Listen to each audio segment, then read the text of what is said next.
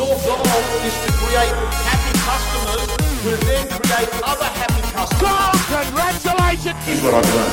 The best of the best have got the following. We're selling, going, going, gone. So Congratulations. Let's have a look at the facts. What's your goal for the next six months? Hello, everyone. So, guys and girls, tonight's topic is an important topic. And the reason why is I know that words change lives, and I know that words have changed my life. Words from strangers have changed my life. Words from friends have changed my life. Words from a podcast have changed my life. Words from uh, an audio book have changed my life. Words from a spiritual uh, minister have changed my life. Words from my closest friends have changed my life. And I'm hoping, I'm hoping that there is someone out there today that's going through pain, anxiety, something horrific in their life. And I would just like to, you know, share with you I've walked down that path. I've been through suffering. I've felt pain. I've felt loneliness. And, um, and I'm just going to go through um, the plan, the blueprint, and the things I did and the people did around me to actually uh, reignite my reality with life and move things around. So, the first thing I'll say to you is that please understand and accept that shit's going to happen to you if it hasn't happened already. And when it does happen, it will happen in an instant. And bad things happen in an instant. That phone call in the middle of the night from a loved one. The car accident that happens within a second. The diagnosis where the call comes in from a doctor that says they'd like to see you straight away into their office. What I'm saying to you is this bad things happens in an instant and good things take time. Remember that. And when I thank you, Jay, for your comments, um, and when I say that, I say that because when you look at your life, whether you're building a business, whether you're building an investment portfolio, whether you're building a rent roll, if you're in real estate, it is, whether you're building, um, you know, the perfect physique, all these things take time. So good things take time, and bad things happen in an instant. And I'm going to say to you that um, in your lifetime, you will have people around you or yourself that will have a crisis. And you have to factor in fuck ups in your life. Because when you factor these in, they won't hit you for a six. Um, the next thing I was going to say to you is that um, my experience is when something bad happens, that we fall into what's described beautifully in the book Option B by the COO of Facebook, and I forget her name. But she beautifully describes the three P's. So listen to me very carefully. The three P's say that when you have something that happens to someone that you love in your family or your friend, a bad diagnosis, you're losing someone, someone dies, the three P's come into play. And what the three P's do, and I'll run through each one of them. The first one is that you personalize it. And what you do is you start saying to yourself, why did it happen to me? You also say to yourself, what could I have done differently? You also say to yourself, um, you also have guilt you, you feel a sense of guilt that there was something that you could have done to change that situation and in some ways that you are responsible. And um, you know it happens a lot where you know people go with suicide and people say you know maybe you know how couldn't i tell that that sign then? Or maybe if i'd done that it wouldn't have happened.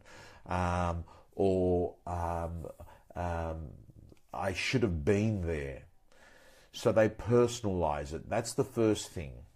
The second P is this one, and that is that people make the event pervasive. Listen to me carefully.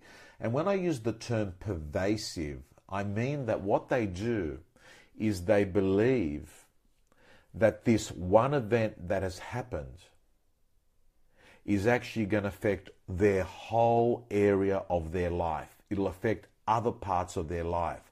They believe that it's going to invade everything in their life. So they begin to catastrophize and they awfulize and they put a spotlight and they magnify that on everything in their life. The third thing they do, which is the third P, is that they make it permanent in their head. They believe that this will never get better and the despair and the grief that they have will remain like that forever. And it doesn't. I'm not saying things go back to normal, but permanence in that moment of grief does not happen. It changes. Things start to move forward and things get better again. So let me run through those three P's. They personalize, they permanent it, and they, they believe it becomes pervasive. Um, the second thing I want to talk to you, by the way, I'd love you to share this because I believe that this can change someone at the moment.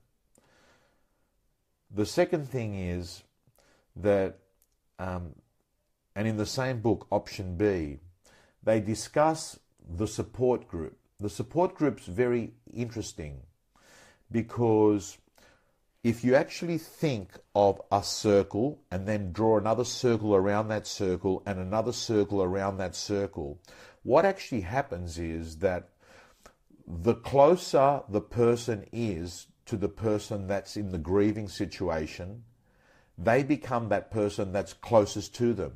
And then that person that's closest to them in that circle, then when you go out to the next circle, that person actually provides support to the person in the next circle. So what you're seeing is that this circle in the center, and then each circle around there is another layer of people that are connected.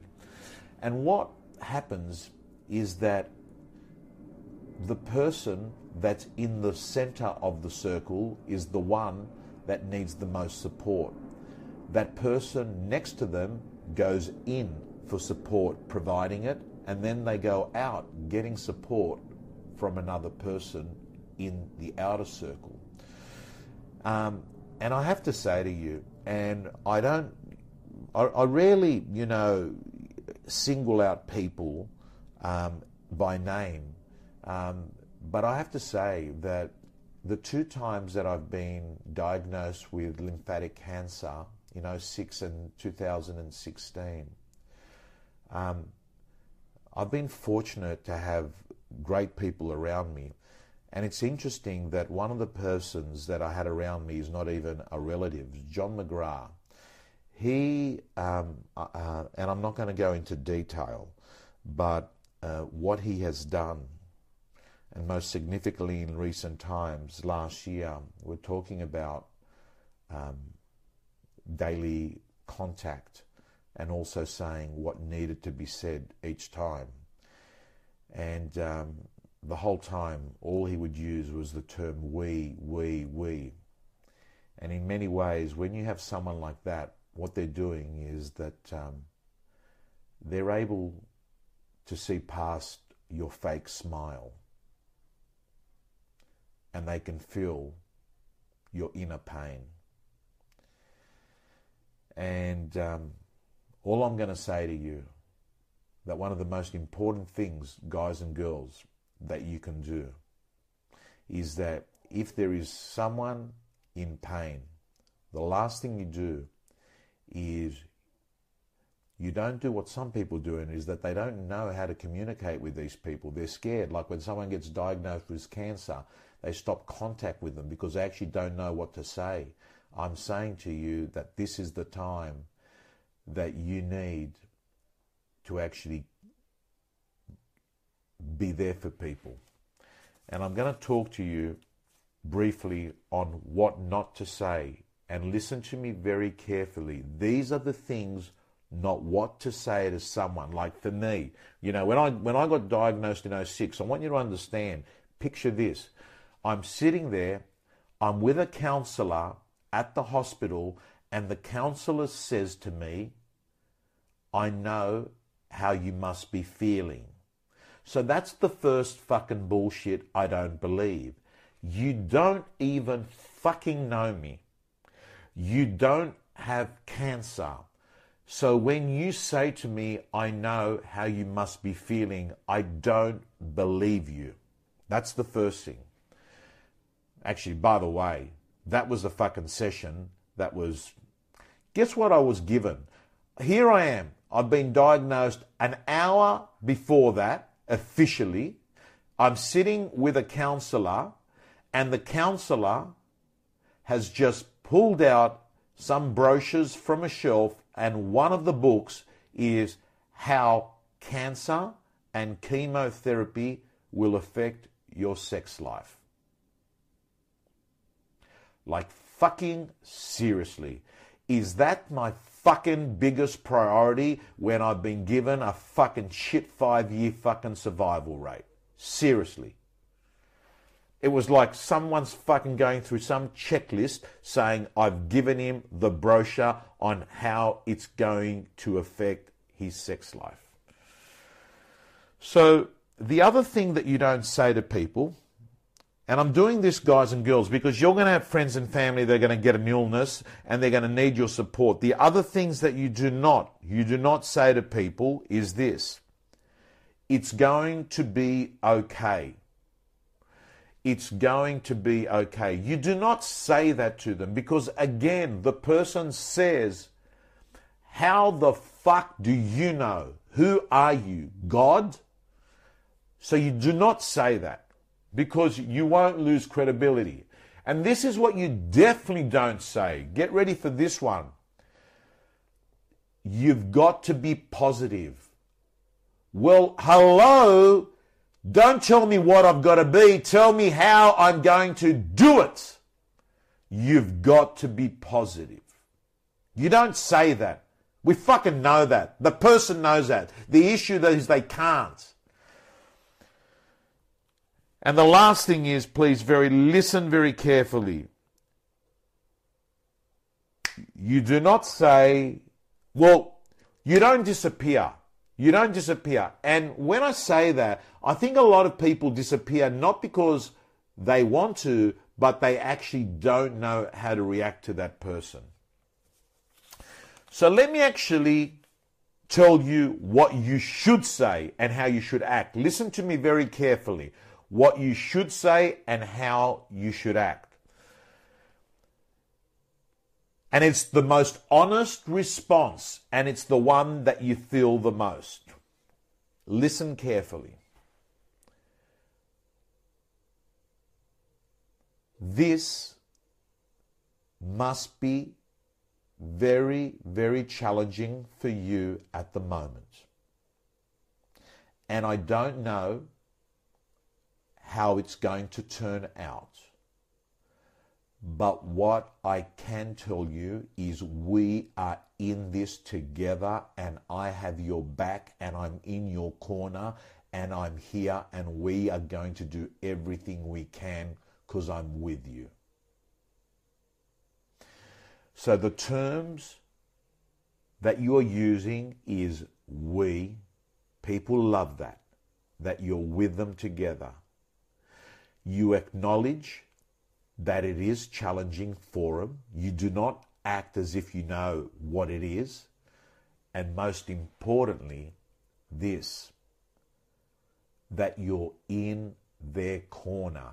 And you'll even say, I don't know how it's going to pan out, because that's an honest answer. And people will feel trust because what you're saying is logical. Jack's just asked, Where do I live? I'm not going to give you the exact address, Jack. Sydney. Um, now, can I just say to you, um, by the way, guys and girls, um, if you haven't pressed that share button, please press it now. It matters to me to make an impact on people that not only you know want to be good and do better, that people that are broken and want to get fixed. Things that you do.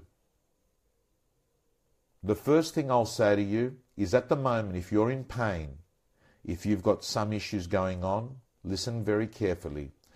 Learn this technique. If there's something that you can do about it, do. If there's nothing you can do about it, you can let go. And the reason why is that there's nothing that you can do about it. So, either way, you can actually reduce your worry dramatically because what you've done is taken the locus of control from you by being able to say, if there's something I can do, I'm going to do it. If there's nothing I can do, I can't do it. So there is no point worrying. Let go and let God. I used to go to bed at night by simply saying the following God, it's your shift now. I'm going to sleep. Other things that I urge you to do if you're in a situation like this at the moment is this exercise. I have to say to you, there would be very few days last year. This is chemotherapy, radiation, and had my stem cells taken out. So I went through a process where I was self injecting, stimulating stem cells. So there were times where I sat in the gym looking like I was shooting steroids, but I was actually, you know, sticking needles into my stomach to stimulate the stem cells that were going to come out. Um, so there would be very few days I did not exercise. At worst case scenario, I would walk around the bay run. In the day, I would take the day off work and I would walk around the bay run. And um, it made a big difference. And I'm going to tell you right here, right now, guys and girls, exercise has been proven in mental health, depression, and anxiety to have a remarkable reduction on depression and anxiety on patients in trials. So I urge you all to actually make exercise habitual and part of your life. The next thing I was doing is I was reading and listening to spiritual books. Um, and the reason why is that I believe that some problems on this planet cannot be sorted by science and that there is a spiritual solution to nearly every problem. And I would read and listen to books by Wayne Dyer, or Dyer, who's passed away. Um, and um, the other thing I would do is I actually wrote to people. So people that are on my rant here know that I actually wrote to them that worked with me, and I said, guys and girls, this is what's happened to me, and um, this is um, what I'd like uh, my communication to be with you going forward. And I actually set rules where I basically said, I don't want you to feel sorry for me. I don't want you to jump to conclusions. I'll be giving you an update with how my treatment goes and how I'm responding. And I'd always like you to leave with something optimistic if we're interacting. So, uh, gang, train people on how that you want them to work with you. Exercise, read and listen to spiritual books. And most importantly, always remember let go of what you can't control and do what you can, and let go and let God. I want to move on to the day it all changed for me. So, as I sat there one day at the chemo ward, a chance meeting with someone who said the following things. He said, Tom, never be so myopic to think that you're the only person on this planet that has ever been given this unique circumstances and unique problems. There have been millions of people on this planet prior to you. There will be millions of people on this planet after you. Don't ever, ever feel you're the only person with this fucked up situation. The minute you're able to realize that in the thousands and thousands of years and in the millions and millions and millions of people that you are just one person and that many have had tragedies and problems and diseases and loss of loved ones that far exceed your situation there. And it helps you to understand that you should not be a victim by you sitting there thinking to yourself, why did this happen to me? So it changed my whole perspective. And always remember the way you view the problem is the problem. And the minute the way you change the way you look at things, the things you look at change. Gang, my final comments before I finish this rant is that today, after a decade of a roller coaster of going from the heights of exhilaration to the depths of depression and back to exhilaration again, what I can say to you is the following.